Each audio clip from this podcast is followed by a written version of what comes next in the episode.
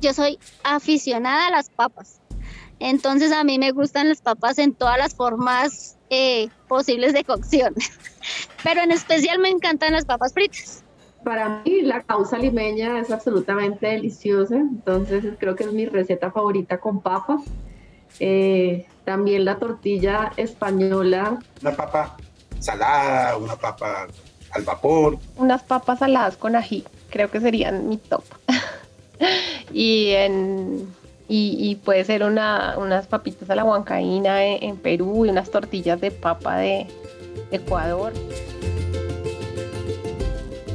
De las entrañas de la tierra y originaria de los incas, la papa se ha extendido por el mundo por la versatilidad de la planta al poder crecer en distintos climas, por la variedad de especies, por sus bondades nutricionales y porque es la base para preparaciones y recetas que no tienen otro límite diferente a la imaginación, por su practicidad, por su sabor y porque aunque es andina, la papa es universal y teje lazos alrededor del mundo. Pero en nuestros países la papa no es solo un alimento exponencial de los platos típicos, es mucho más que eso.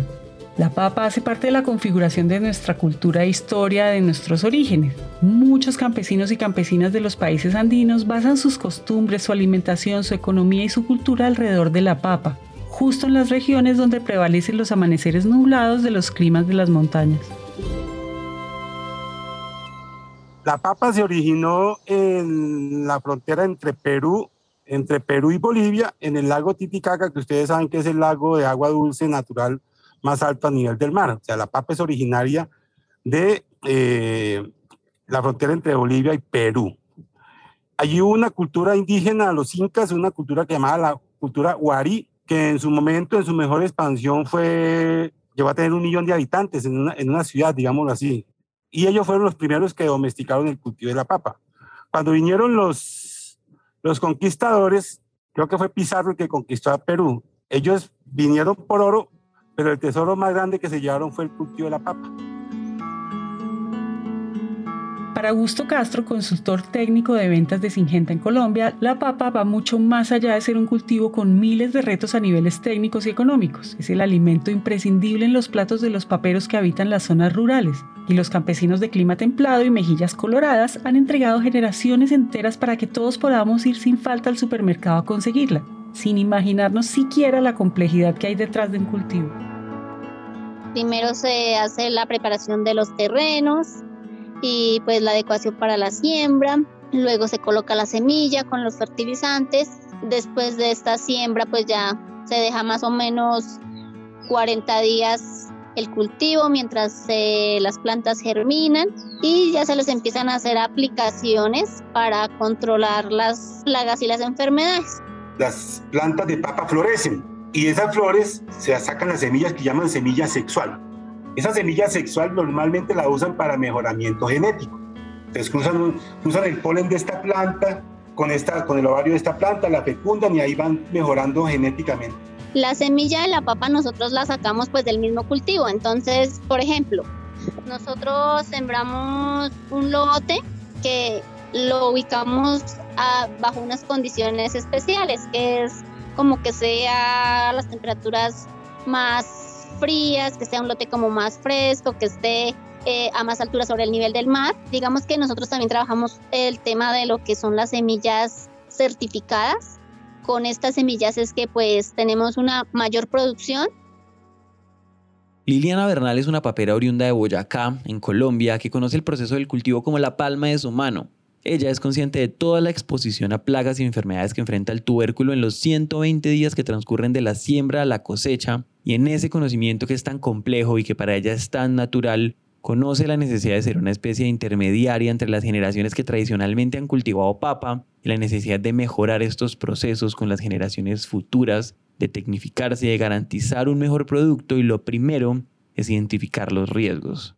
Acá en nuestra región tenemos eh, pues principalmente lo que es la tesia solanívora o guatemalteca que también le llaman, el gusano blanco el tostón, son como las plagas más representativas, las que más nos limitan.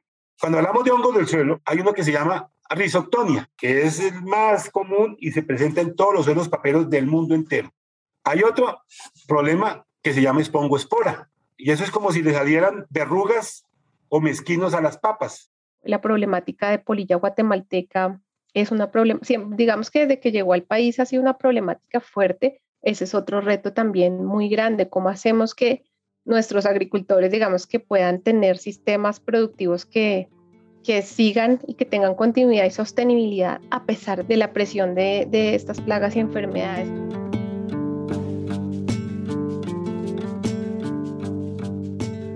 Además de ser parte del mismo cultivo, Liliana y Augusto saben que si los procesos de tecnificación y calidad no se mantienen y no se les garantizan las ganancias dignas a los paperos, eventualmente no habrá mano de obra porque muchas veces tienen que entregar una cosecha sin pensar en las ganancias, sino pensando en no perder todo lo invertido y esto ya nos involucra a todos.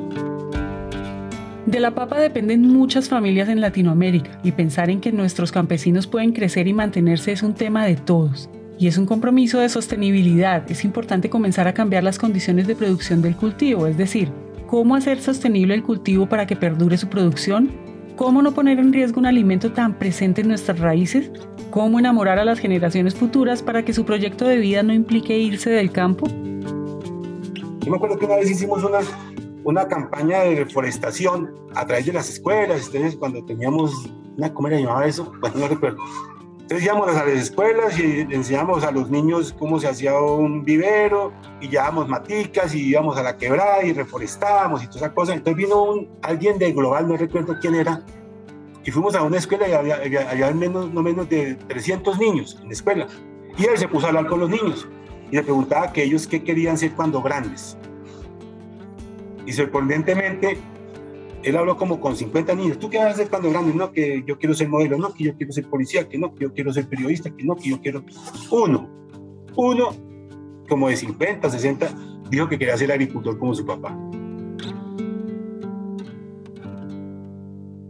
Es como cambiar la mentalidad del campesino, de, de que se organicen, de que, de que todo lo podemos tener en un lugar, que todo tiene un lugar más bien y que pues eh, aunque estemos en el campo, debemos ser ordenados, organizados, llevar registros y con esto podemos también pues sacar utilidades.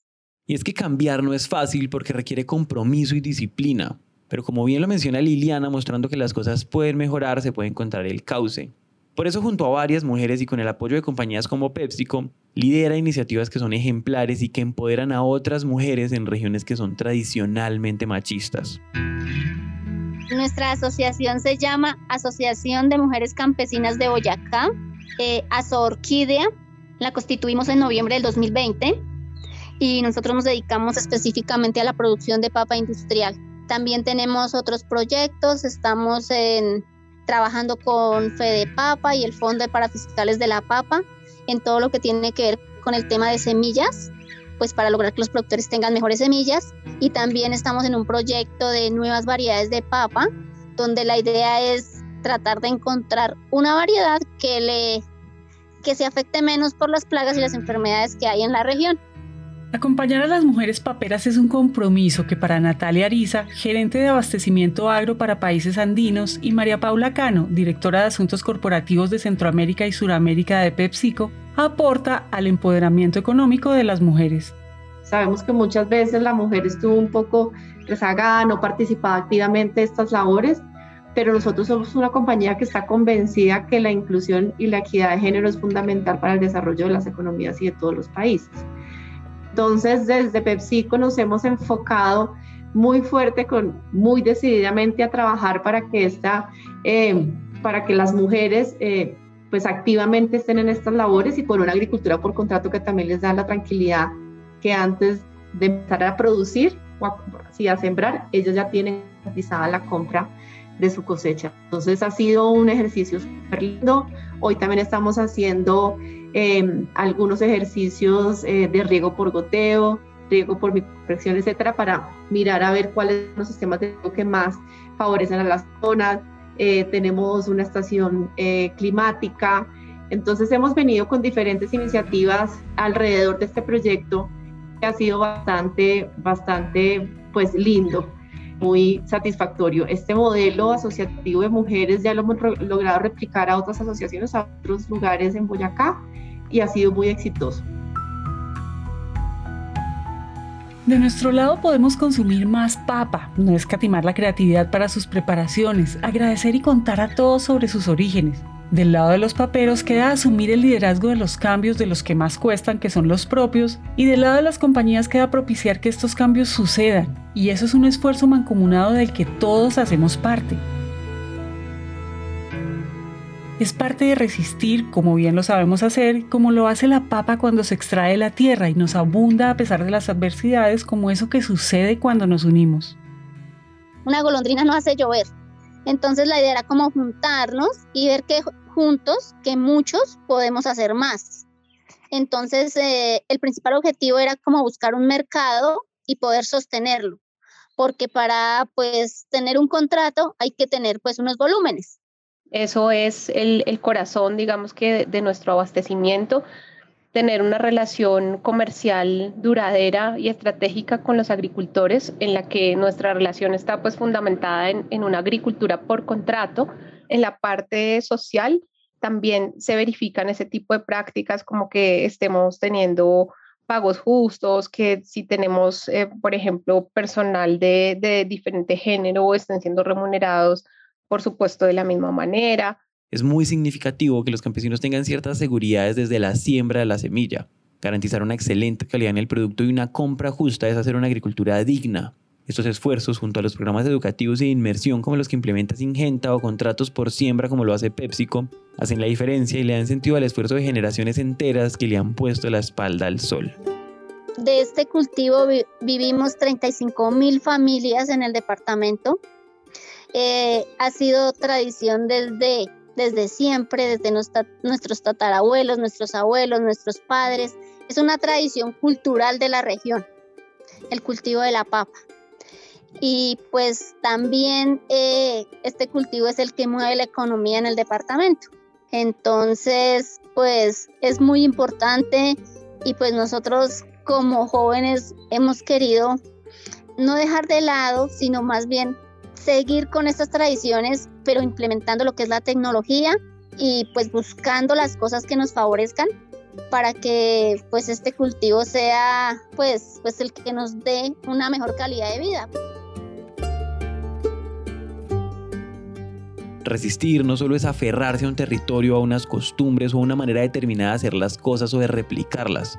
Resistir también es tomar decisiones y hacer cambios es tener la capacidad de reconocer en introspección todo lo que debe suceder para dejar una huella que le haga camino a los que siguen.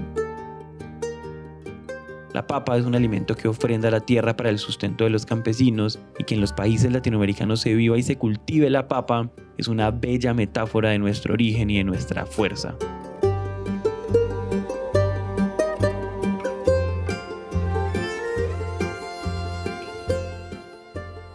El reportaje y la producción de este episodio estuvo a cargo de Julieta Yure, la edición estuvo a cargo de Carlos Bernal, el trabajo gráfico a cargo de Luisa Ríos y el diseño de sonido a cargo de Juan Diego Bernal. Sembrando Futuro es una producción de Naranja Media para Singenta. Yo soy Margarita Calle, gracias por escuchar.